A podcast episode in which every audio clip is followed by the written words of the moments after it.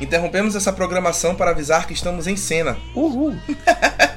Sejam bem-vindos ao programa de áudio do Mala Dourada, no qual a gente comenta semanalmente os episódios das principais séries em exibição na televisão. Estamos comentando a segunda temporada de Euphoria da HBO e hoje nós vamos comentar o sexto episódio desta temporada, intitulado A Thousand Little Trees of Blood. Eu sou o apresentador de sempre, Rafael Mendes, e estou aqui com a minha dupla oficial de encena, Gabriel Bandeira. Oi, gente, tudo bom? Quanto tempo? Quanto tempo? Uma semana, Gabriel. É muito tempo, depende do teu referencial. Realmente, tempo ele é relativo. Vamos começar falando do nome do episódio. A Thousand Little Trees of Blood é um trecho do poema O Martírio de Santa Eulália, de Federico Garcia Lorca. Esse trecho aí, ele fala muito de guerra. Se eu não estou enganado, o Lorca, ele era espanhol. Então ele fala da guerra na Espanha nesse poema. E aí é muito com um tom de pós-guerra o poema. Então é como se tivesse acontecido uma tragédia e estivesse lidando lidando com as consequências da tragédia, que seria o episódio passado, que é quando a Rue tem ali aquela crise de abstinência grande e surta pra caramba, né? Que ela basicamente arruma confusão com todo mundo que ela encontra. E aí acho que seria essa a ideia, seria tipo consequências de uma tragédia. E aí por isso que é o nome do episódio é esse.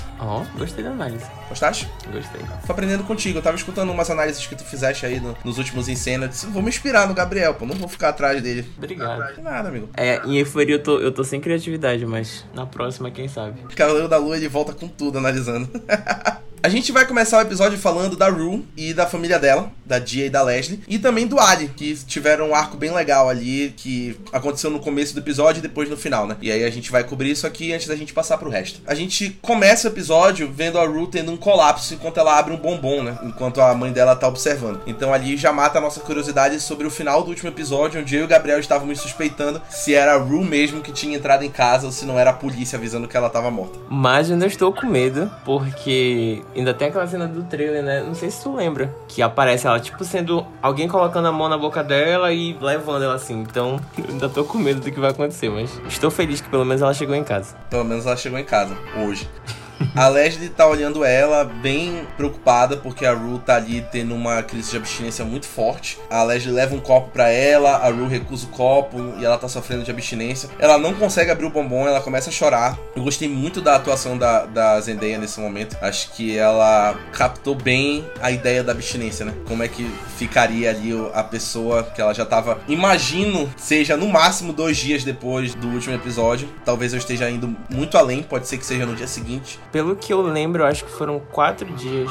Porque ela fala no final do, a, mãe dela fala no final do episódio: Ah, tem não sei quantos dias que eu fui no hospital com a minha filha e tal. E aí é isso. Mas é aí, não é uma semana, são uns dias. Então ela tá sofrendo bastante num período bem recente de tempo. A gente vê ali a Rue sendo carregada até o quarto pela Leslie, a Gia olhando de longe e a gente vê que a Rue não consegue nem andar. Ela tá num, num, numa fase ali que ela não consegue nem andar mesmo. E aí a Rue fala na narração dela, né? A gente percebe muita coisa também pela narração da Rue nesse episódio, que ela fala que a mãe arranjou uma vaga no hospital que deve abrir em uma semana. Ela fala no telefone sobre isso, né? E ela diz que a mãe dela acredita muito nas pessoas porque cresceu na igreja e a gente vê um flashback bem rápido da Leslie coral da igreja. Eu achei que fosse desenvolver isso, né? Fiquei até um pouquinho frustrado porque eu achei que eles iam fazer ali aquele enfoque na Leslie, né? Como eles sempre fazem um enfoque em algum personagem. Eu achei que seria na Leslie dessa vez. Mas ficou só nessa informação. Eu acho que eles estão tentando não colocar tanto tempo de tela para ela, que não sei, eu acho que pode colocar ela como atriz convidada lá no M. Eu acho que ela deve ter mais chance do que coadjuvante. É isso. Bem pensado, bem pensado, Gabriel. Gabriel, ele pensa com a cabeça dos votantes da, da Television Academy, né? É interessante isso.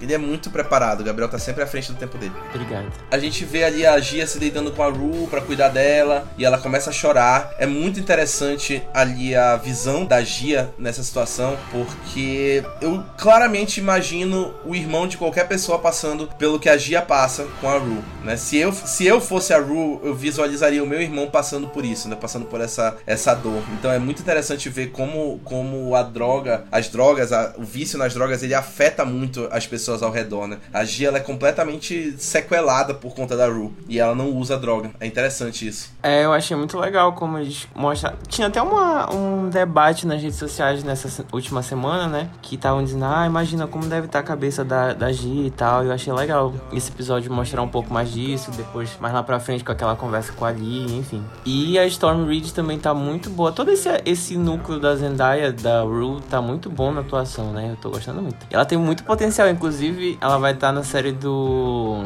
The Last of Us, né? Sim, ela vai ser a namorada da, da Ellie, que elas são namoradas. Vai ser muito bacana. Estou muito ansioso, inclusive. Cativeiro da HBO. Esse é o cativeiro bom. Não é igual do Ryan Murphy.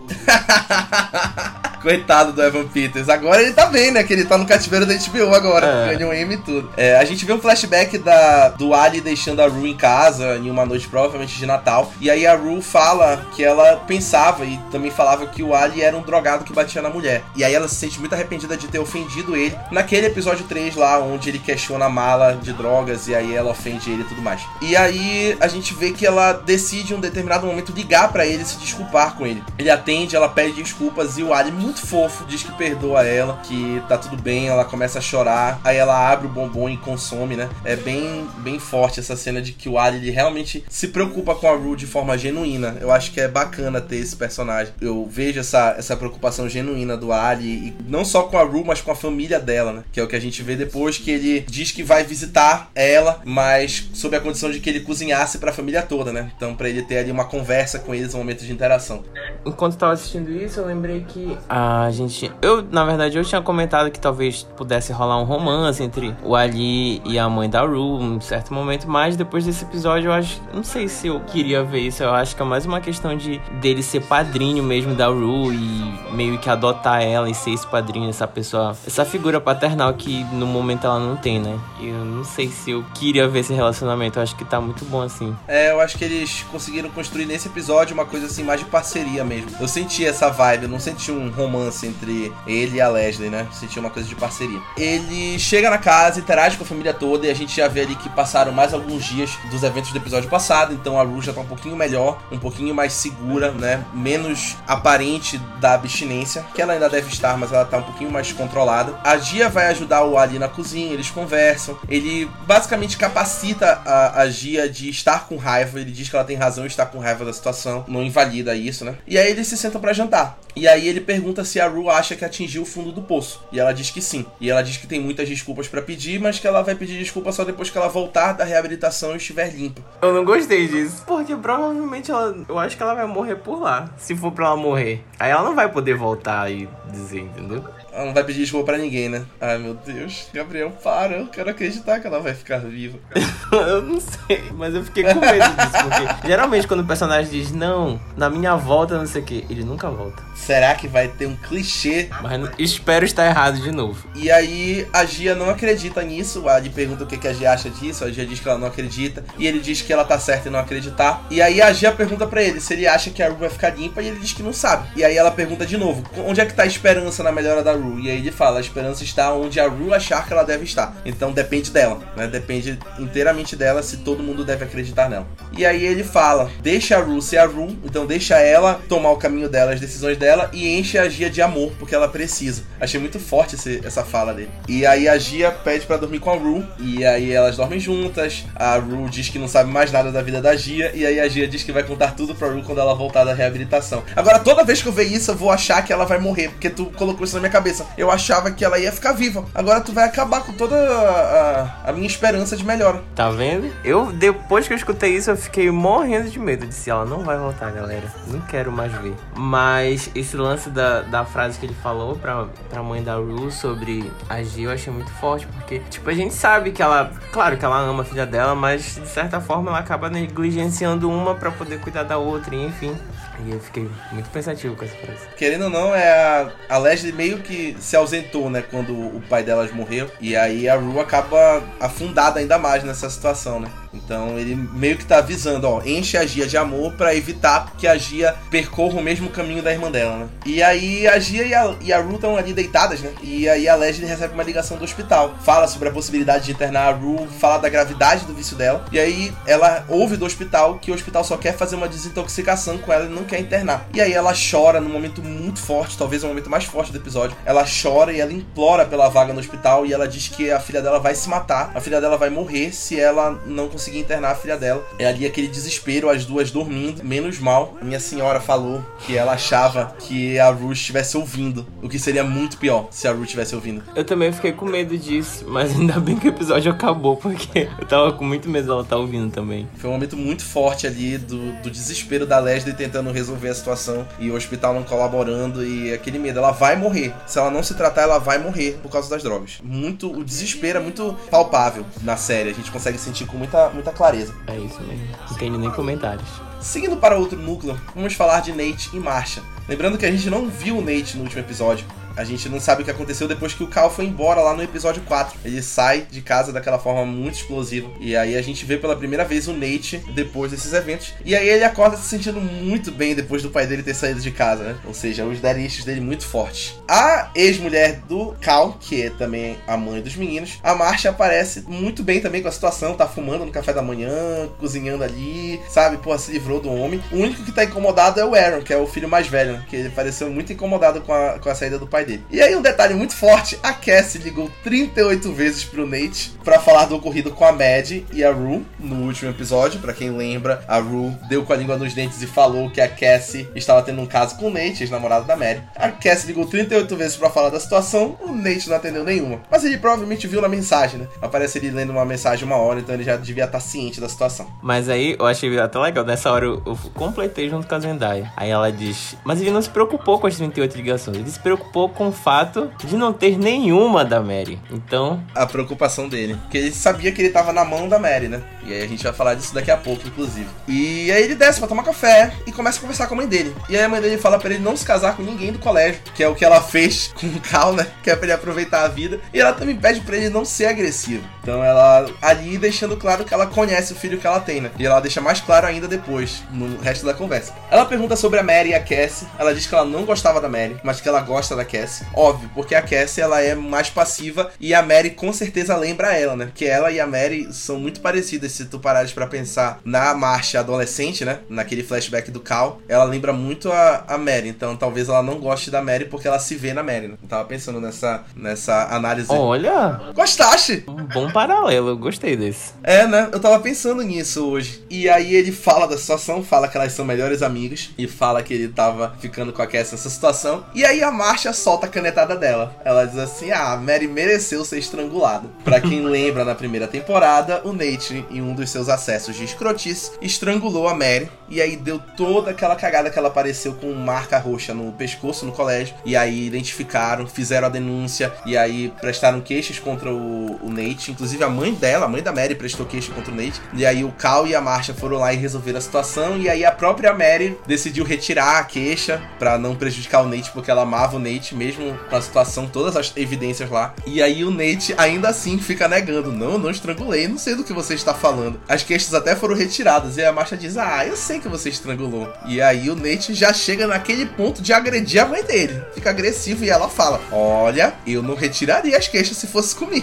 E aí ele fica, ó, pianinho, fica amedrontado. Ele continua a conversa, fala para ela se ela sabia que o Cal traía ela, ela diz que sim, mas provavelmente ela não sabia da dimensão, né? Que ele se metia com é, mulheres trans e toda essa situação, né? Que é o que ele fala ali na, na despedida dele. E aí ela fala que vai começar a namorar novamente, e aí o Nate mais uma vez fica agressivo, escrotice, xinga ela de adolescente, diz que ela tá agindo como adolescente. E aí ela fala que ele se tornou pior que o Cal, que o Cal tinha muitas qualidades e o Nate era uma criança doce. E ela diz que ela quer entender como as coisas ficaram assim, como ele se tornou essa pessoa ruim. E aí ele fala que as pessoas às vezes tentam dizer algo sem dizer, então com atitudes, né? Então provavelmente ele tava ali daquele jeito por conta de tudo que ele passou com o pai dele, todos os traumas que ele tinha, e por isso que ele virou essa pessoa amarga. Quando ela falou isso, eu lembrei muito do episódio dele, né? Provavelmente isso daí deve ter sido aquele ponto de virada a partir do momento que ele sabe as coisas que o pai dele faz e começa a assistir tudo, deve ser muito traumatizante para uma criança ver e descobrir tudo isso. E aí fiquei bem pensativo com isso. Bem forte, né? Aquela história a gente já falou sobre isso que tudo tudo tem uma origem, né? Tudo vem de algum lugar, né? Mesmo que ele seja uma pessoa escrota e a gente não tá passando pano para ele aqui, mas ele é por conta de outra pessoa, né? E geralmente é o pai, Freud explica uma situação. Indo para outro arco, outro outra família que ficou muito influenciada dos eventos do episódio passado foram as Howard. Então a gente vê ali Lexi, Cassie a Suzy, a mãe delas, tentando lidar com o que aconteceu ali da Mary ter atacado ela. E a gente não viu se a Mary agrediu ela ou não, porque não mostrou isso no episódio. Eu queria ter visto ali uma briga, achava que ia ter o, o Super Bowl da, das meninas ontem no, no Euphoria, mas não teve. Inclusive, isso foi uma coisa que eu gostei muito, porque tava todo mundo com essa expectativa e foi completamente diferente. Eu gostei muito de como esse episódio se desenrolou. É, vai ficar no imaginário das pessoas, né, o que aconteceu. E aí a Suzy manda a Alex esconder as facas no quintal pra Cassie não se cortar.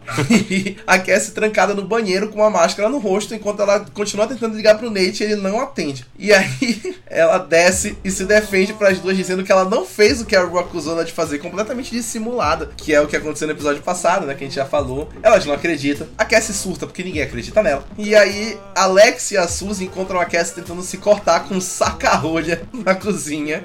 E, e aí ela, Alex e a Cassie têm uma conversa muito forte que é quando Alex deduz que a Cassie dedurou o Fesco pro Cal. Lá no episódio 2, vamos relembrar aqui que o, o Fesco encheu o Nate de porrada no primeiro episódio. E no segundo episódio, o Cal apareceu na casa das Howard querendo saber quem foi que deu porrada no Nate. E aí, a Cassie, apaixonada pelo Nate, foi lá e falou que foi o Fesco. E aí, a Alex deduziu que, que ela dedurou o Fesco pro Cal por causa do Nate, que ela gostava dele. E aí, Alex pergunta quando eles começaram a, a se pegar, se foi antes do ano novo. E ela diz que não lembra. E aí, Alex diz para quem tá muito ligado em datas, é muito estranho você não lembrar. E aí, Alex diz: Eu sei o porquê o Fesco agrediu o Nate. E aí ela, então me fala. A Cassie fala assim: Então me fala. Ela, não vou te falar, porque você vai falar pro Nate. Aí ela, ah, ninguém acredita em mim. Aí Alex, claro, você se apaixonou por alguém que te zoou por anos. Como é que a gente vai acreditar? Ela foi certeira com a irmã dela.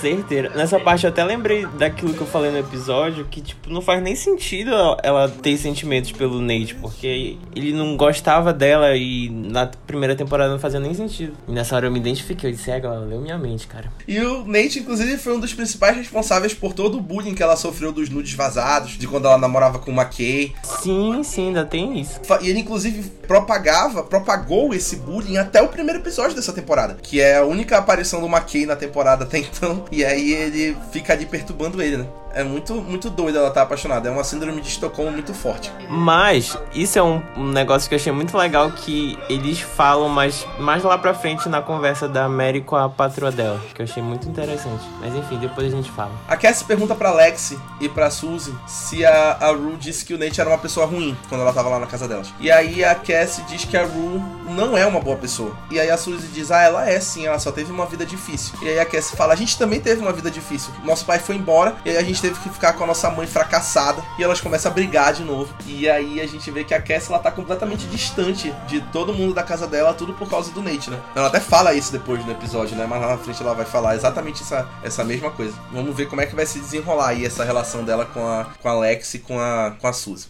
Falando de Lexi ainda, mas agora falando de coisa boa, a gente teve finalmente o reencontro da Lexi com o Fesco em um dos momentos mais fofos de toda a Eufória, que não é conhecida por ter momentos fofos, mas esse momento é puramente fofo e a gente tá muito feliz que isso tá acontecendo. Eles dois têm um encontro na casa dele, então eles estão ali se juntam para assistir um filme e aí o Fesco fala pra Lexi colocar a surra que ele deu no Nate na peça dela. E ela ri toda feliz, ai que fofinho, kkkk, você é um criminoso, mas eu te amo. Essa energia. E aí eles começam a conversar sobre assistirem coisas juntos. E aí eles decidem assistir Conta Comigo, do Rob Reiner, um clássico dos Coming of Age. E aí depois eles ficam cantando cantando Stand By Me juntos de uma forma muito romântica enquanto os dois estão chorando depois de assistir o filme. E esse momento ele foi fragmentado em vários momentos ao longo do episódio, mas foi muito fofo esse esse encontro deles. Foi uma coisa muito linda e eles têm mais química do que qualquer outro casal em Euphoria. É impressionante. No entanto, enquanto estava acontecendo esse momento fofo, a gente vê uma coisa um pouquinho preocupante. A Faye, que ainda está morando na casa do Fesco, vai jogar o lixo na rua e ela encontra o Custer, que é o namorado dela, que é amigo do Fesco, que pediu para ela ser escondida lá porque a polícia tava procurando eles. Ele tá lá esperando por ela na porta. O Custer diz que a polícia encurralou ele com Oxy nos bolsos e liberou ele em troca de cooperação. Então ele agora tava em delação premiada, né, com a polícia. E aí ele tá ajudando a polícia a pegar o Fesco e o Ashtray pelo desaparecimento do Mouse, o traficante que o Ashtray matou lá no primeiro episódio da temporada. E aí o Custer avisa pra Faye ficar a postos e fugir quando necessário, porque a coisa vai ficar feia. A polícia vai bater lá a qualquer momento. E se não bastasse, a Faye não conta nada e o Ashtray, que deveria estar na câmera vendo essa conversa, vai no banheiro na hora que ela sai pra deixar o lixo e ele não vê nada da interação. Então, tanto o Ashtray quanto o Fesco estão completamente alheios ao desastre que pode acontecer em breve. Então, aí foi isso que eu pensei agora. Tu tava falando super bem desse casal. E aí, tipo, é um casal que tá todo mundo gostando junto. Eu pensei aqui que eu tinha lido um negócio que vai ter uma morte, que vai ser no estilo Romeo e Julieta no final dessa temporada. Então, caso não seja Ru e Jules, talvez seja é, o Fesco e Alexi, por causa desse lance aí, por causa do traficante e tal, e aí vai que alguém morre pelo outro, tentando salvar o outro, sei. Agora eu fiquei pensativo. É uma possibilidade. É uma possibilidade. Tinha vazado um roteiro. Não, não fala de roteiro vazado, que eu não gosto. Não. Não vou falar? Não vou falar então. É, Seria muito, muito horrível se o Sam Levinson fizesse isso. Porque é o único casal que é unanimidade. Todo mundo gosta deles dois. Por isso, não tem coisa boa nessa série. É só desgraça. Quando tu tava falando bem, aí eu comecei a ficar pensando aqui. Mas não acontece coisa boa nessa série. Preocupado. Mas é isso. Fiquem ligados, galera. Fica ligado aí. A qualquer momento, alguém pode morrer. A qualquer momento, Cat vai entrar na série. A qualquer momento, Cat vai entrar na série. A Cat entrou hoje, né? Vamos falar daqui a pouco disso. Ela tava na casa de vidro. tava na casa de vidro. do lado da Mary, como o Gabriel adiantou há pouco, ela não ligou pro Nate nenhuma vez depois do que aconteceu. E o Nate ficou preocupado, obviamente, porque ela está em posse do DVD, que tem um vídeo do Cal e da Jules transando. E ela tá com o DVD na mão, ela aparece com o DVD nesse episódio, presta a fazer alguma coisa com ele. E ela conversa com a Cat pelo telefone, elas falam mal da Cass, enquanto a Mary sugere que assassinaria ela. Nossa, e a Cat disse que nunca confiou nela. Que amizades são essas? Não é? Eu achei muito escroto da parte da Cat também. Super amigas o tempo todo. E aí, ah, nunca confiei nela. Que porra é essa? Mas, enfim, né? Depois do que a Cat fez nesse episódio, não me surpreenderia. Mas vamos lá. A Mary aparece de novo na casa onde ela trabalha, né? Tava experimentando de novo as roupas da dona da casa. Que nem daquele episódio que ela apareceu fazendo a mesma coisa. E aí a Samantha, que é a dona, manda mensagem avisando que ela já está chegando, né? E aí ela se troca novamente para receber ela. Por sinal, queria deixar aqui um registro. A Samantha é interpretada pela Minka Kelly, que fez Titãs, a série da DC, né? Do Titãs. Ela faz a Columba na série. E aí eu acompanho a série, eu acho ótimo, né? E aí eu achei muito bacana rever ela aqui, como o Gabriel gosta de falar. Ela Mais está ali no cativeiro da. Warner, né? Eu ia falar isso. Estão ali fazendo produções na- no cativeiro. Oba! Chegou uma informação aqui no, no zap. Do teu ponto eletrônico. O meu ponto eletrônico me avisou aqui que tinha uma câmera lá no quarto onde ficam as roupas da Samantha. E aí, na hora que aparece a mensagem da Samantha avisando que está chegando em 15 minutos, aparece um relógio com uma câmera. Ah, era isso? Isso. Porque deu muito foco no relógio, mas não percebi sobre a câmera. Eu também não tinha notado. Meu ponto eletrônico me avisou aqui que tinha uma câmera na- ali no cômodo que estava então gravando. Então a Samantha já estava desconfiando que a Mary estava nessa aprontação de, de mexer nas coisas dela. Falamos aqui ainda agora do cativeiro, né? A Minka Kelly tá no cativeiro da Warner, né? Então fez Titãs agora fazendo Euphoria. E aí a Samantha convida a Mary pra beber e mergulhar na piscina. Do nada. Agora faz sentido. Então ela já tava suspeitando, então ela queria meio que deixar a Mary ali num momento vulnerável, né? Elas vão pra piscina beber e aí a Mary conta pra Samantha sobre o caso do Nate e da Cass. E a Samantha confessa que já fez com uma amiga o que a Cass fez com a Mary. E diz pra ela não se preocupar com as atitudes dela, da Mary no caso, pra ela não se preocupar com o que ela tá fazendo, sobre o que ela tá passando, porque ela é jovem. Então ela tem licença poética pra aprontar se ela quisesse. Se ela tivesse ainda fazendo esse tipo de besteira com 40 anos, ela até fala, aí ela estaria preocupada. Mas sendo jovem, ela tem licença poética pra aprontar. Eu achei muito legal que a Samantha falou, né, sobre já ter feito algo parecido com o que a Cassie fez e tal, que ela diz, aí a Mad pergunta, mas por que você fez isso e tal? E ela disse, ah, fulano me deu atenção no momento errado. Eu achei muito legal isso, que é justamente o que a Cassie tá passando, né? Então, meio que já vem essa justificativa pro que aconteceu com a Cassie, porque ela tava num momento muito ali frágil, que ela tinha terminado com o McKay, enfim. E a pessoa errada veio justo no momento errado e aconteceu toda esta besteira aí. Meio que ela explica pela Cassie o que aconteceu, né? Falamos de Cat ainda agora, vamos falar dela de novo. Na hora que ela tá no telefone falando com a Mary, ela está com o Ethan na frente dela num restaurante. E ela tá daquele jeito, não dando bola para ele, sei lá, foda-se a presença dele ali, né? E aí ela desliga o telefone e o Ethan fala para ela que a Cat falou por mensagem, provavelmente na hora que ela disse, ah, a gente precisa se encontrar, vamos se encontrar no restaurante. Ele disse que ela fez parecer que eles têm um assunto muito sério para conversar. E aí a Cat mete essa. Ela diz que ela tem uma doença terminal no cérebro. Olha, ela entrou pra fazer história, que eu achei muito engraçado isso. eu fiquei olhando e disse assim, minha filha, a fanfic, ela chegou longe. Cara, ela inventou. Como é o nome do, do chip lá do Harry Styles com o menino? Larry. Isso daí. Larry. Até hoje ainda tem gente que ainda é fã disso. Ela simplesmente inventou isso, cara. Ela pode inventar qualquer coisa. Ela inventou o chip do Harry Styles com o Lu e Tommy Deus. É impressionante. O Ethan pergunta qual é a doença. E aí a Cat se recusa a dizer. E aí o Ethan, claro, diz que acha que ela tá mentindo. E aí ela vira o jogo. Ai, você desconfia de tudo. É por causa dessa desconfiança que a gente deveria terminar, que a gente não tá dando certo. E aí ele fala que ele tá sentindo esse desconforto no relacionamento há muito tempo. E aí ela vira o jogo de novo, dizendo que, ah, agora você quer terminar. Não, eu não quero terminar, eu só tô falando que eu tô sentindo. Ah, você tá manipulando. Olha como você tá me manipulando muito bem toda a situação. E ele, não, eu quero terminar de fato. E ele termina e vai embora. E aí ela fica sozinha no restaurante. Eu fiquei tipo, ela, ela ficou ausente a temporada toda. E aí quando ela aparece para fazer isso, qual é o papo do Sam Levinson? Ele realmente brigou com ela, então brigou com a Mari Ferreira. Só pode. Ele disse assim: briguei contigo, eu vou te castigar no roteiro. Só pode, cara. Eu vi muita gente reclamando que. Ah, estragou com a Cat, mas eu não sei. Eu acho que a Cat nunca foi uma pessoa certinha, a ponto de não fazer isso. E eu acho que ninguém é certo o suficiente nessa série, então sei. Mas realmente foi muito do nada e acabou do nada e foi isso. Simplesmente. Esse foi o momento mais relevante da Cat na temporada até então. E foi um negócio assim, completamente, sei lá, bizarro. Muito bizarro. Não sei qual papo. Eu vi um negócio muito fofo. Um print da primeira temporada do Ita dizendo: Ah, eu quero entrar nesse relacionamento. E se alguém tiver que se machucar, eu prefiro que seja eu do que seja você. E aí aparece ele nesse episódio completamente machucado porque a Cat aprontou essa com ele. Eu fiquei tão triste. Pois então, é não foi uma canetada do nada. É, ele teve o que ele queria.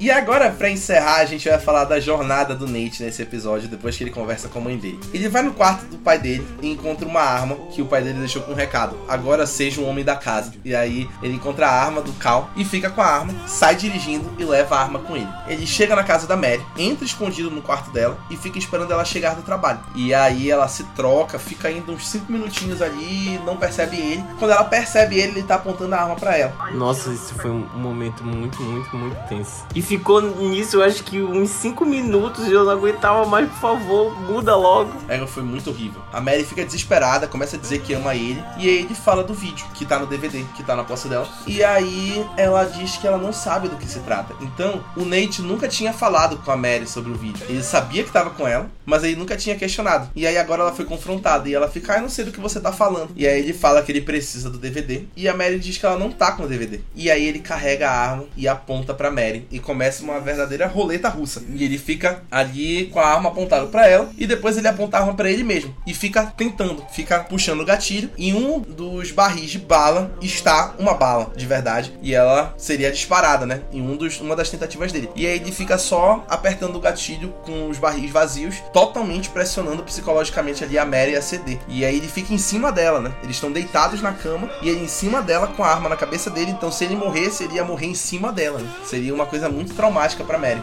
E aí ele, sabendo manipular da pior forma possível, consegue convencer a Mary a dizer que o DVD tá na bolsa dela. Ele se levanta, pega o DVD, diz que tava brincando, que não tinha bala na arma e vai embora. E a Mary fica fudida na cama dela. Nossa, eu espero que depois disso a Mary se empodere e, tipo, esqueça ele, porque foi um negócio muito pesado. Eu acho que depois disso não tem mais. Eu acho que é o fim da fim de tudo ali, que qualquer coisa entre eles. Não tem mais como continuar depois disso. Não mesmo. Esse momento foi muito graficamente pesado. Eu achei muito, muito tenso. Muito tenso mesmo. E eu sabia que ele não ia morrer, né? Obviamente, porque seria muito fácil se ele tivesse morrido assim. Mas eu fiquei com medo pela Mary, não só pela integridade física dela, mas pela cabeça da, da menina, né? Passando por essa situação. Foi um, uma das piores coisas que o Nate fez na série até agora. E olha que ele já fez muita coisa ruim. muita coisa ruim. Mas nunca duvide. Nunca duvide do Nate. De lá, ele resolve ir na casa da Jules com um DVD. Queria deixar um detalhe importante aqui. A Rue fala no meio do episódio que a Jules e o Elliot não se falam há um tempinho. E aí, quando ela vai falar dela, ela fala assim: Ah, não quero falar da Jules. Não vou falar da Jules hoje. Ela realmente tá mordida com a Jules, né? Mas a Jules ainda assim aparece no episódio por conta do Nate. E isso foi uma coisa que eu gostei muito, porque é mais uma vez aquele lance de que a gente vê o que a Rue quer que a gente veja. Então, ela não quer que a gente veja a Jules, mesmo ela podendo ter os motivos dela, enfim.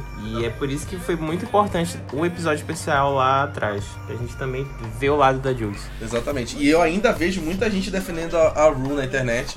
Tipo assim, eu entendo a, a, questão do vício em drogas da Rue, mas ela faz também coisas com a Jules que é imperdoável. E a Jules estava querendo ajudar, né, quando ela contou das drogas. A gente não pode esquecer disso. É, eu acho que as duas estão erradas. Ela não tem que ficar junto. Ela não tem que ficar junto, não se fazem bem. O Nate aparece na porta da casa da Jules e diz pra ela descer. E aí ela diz que não. E o Nate diz que ele quer conversar com ela sobre o pai dele. E aí ela desce com o canivete escondido. Quando ela entra no carro, o Nate diz que ele pede desculpas por tudo que ele fez para ela. E aí ela tenta recusar, mas ele diz que só vai falar o assunto que ele tem para falar depois que ele pedir desculpas. E ele fala que ele fez tudo que ele fez com ela tentando proteger o pai dele, mas depois ele se arrependeu por entender que o pai dele não valia a pena. Então, para quem não lembra também, vou recapitular aqui, o Nate se passou por uma outra pessoa no aplicativo de relacionamento e enganou a Jules, fez a Jules mandar nudes e enganou ela para comprometer ela, para ele poder chantagear ela e fazer ela não contar para ninguém sobre o pai dele, sobre os casos que o pai dele tinha. E aí a Jules ficou muito machucada porque ela tava apaixonada pelo Tyler, né? Que era a persona do Nate. Que inclusive esse é um dos motivos pelos quais o Fesco encheu ele de porrada no começo da temporada, né? Foi a chantagem que ele fez com a Jules que caiu em cima da Rue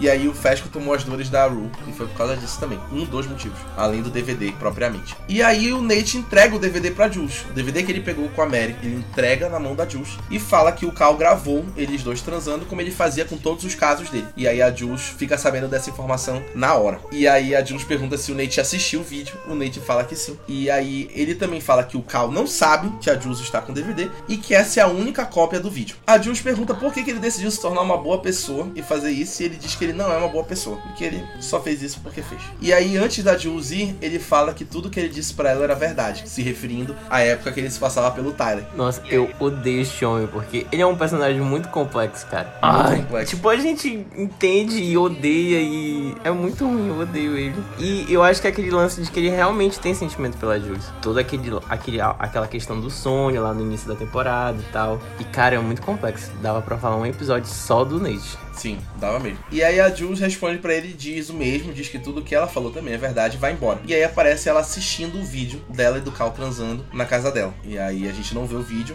obviamente, porque a gente viu a cena lá na primeira temporada, mas a gente ouve lá a mesma conversa. E aí, no último momento do episódio, pra coroar ali o Nate, né? Ele liga pra Cassie e diz que ele vai passar na casa dela em 10 minutos. Pra ela arrumar as coisas dela, que ela vai passar a noite com ele na casa dele. E aí a Cassie prontamente se levanta e se arruma. E aí no telefone ele diz pra ela, eu te amo. E aí ela toda feliz, ah, eu te amo também. E ela se levanta enquanto Alex está dormindo. Ela desce com a mala e cuia pronta e troca olhares com a mãe dela que tá na sala. E aí a mãe dela sabe pra onde ela vai. E aí ela fica olhando decepcionada pra filha. E aí a Cassie foda-se, vou pra lá com o meu boy.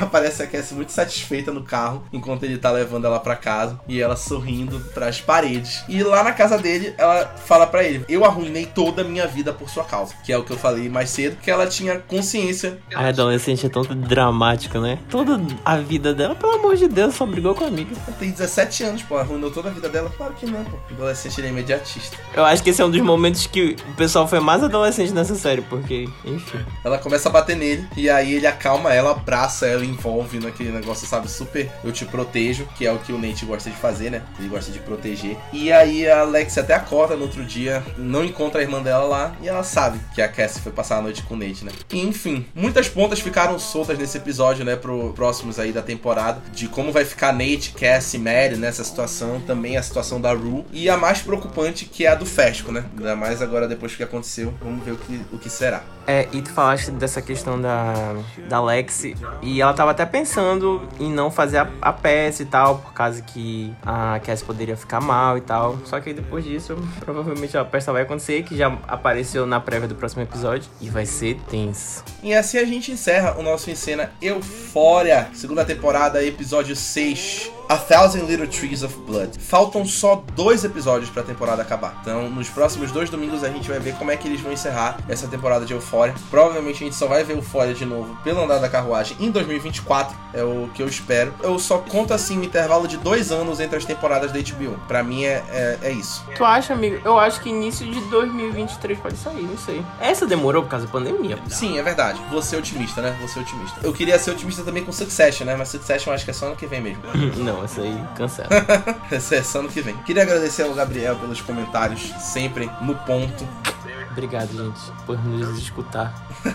o Gabriel estuda, o Gabriel se prepara para vir pro Encena. Ele sempre vem aqui como se ele estivesse fazendo uma apresentação do mestrado. Com várias fofocas sobre o elenco. Várias fofocas sobre o elenco. Ele é, como eu gosto de falar, ele é o Léo Dias, né, do Maladourado. Queria agradecer a todo mundo que está acompanhando o nosso Encena. Seguiremos aí nos próximos dois episódios para ver como é que essa temporada vai terminar. Fiquem ligados nos nossos conteúdos do Maladourada. Já estamos em clima de Oscar, fazendo as coisas. O Gabriel está praticamente de férias do Oscar esse ano, para quem lembra, o Gabriel ele vem se ausentando cada vez mais, ele sai do Oscar, né? Esse ano ele tem só uma crítica para fazer, que é de Família Mitchell e a Revolta das Máquinas. Eu só apareço no M, gente, esse negócio de Oscar não. Mas Família Mitchell, o Gabriel vai dar a canetada dele aí, vai sair em março a crítica de Família Mitchell, indicada ao Oscar de melhor animação. Que é a melhor animação. Não é não. Não sei, ainda não vi Flea, eu acho que é Flea o nome. Eu assisti Flea, muito bom. Eu só não assisti esse, mas para mim, Família Mitchell. Acho que tu vai gostar de Flea. Encanto ainda é minha favorita, porque enfim, né? Não tem jeito. E é a que vai ganhar, todo mundo sabe. Esse ano a gente vai fazer crítica até dos curtas, tá? Curta de animação, curta documentário, curta-metragem de ficção, a gente vai colocar lá no feed. Vocês vão ficar de olho. É isso. E ligados, semana que vem a gente tá de volta com mais um episódio do Encena. E tchau. Tchau.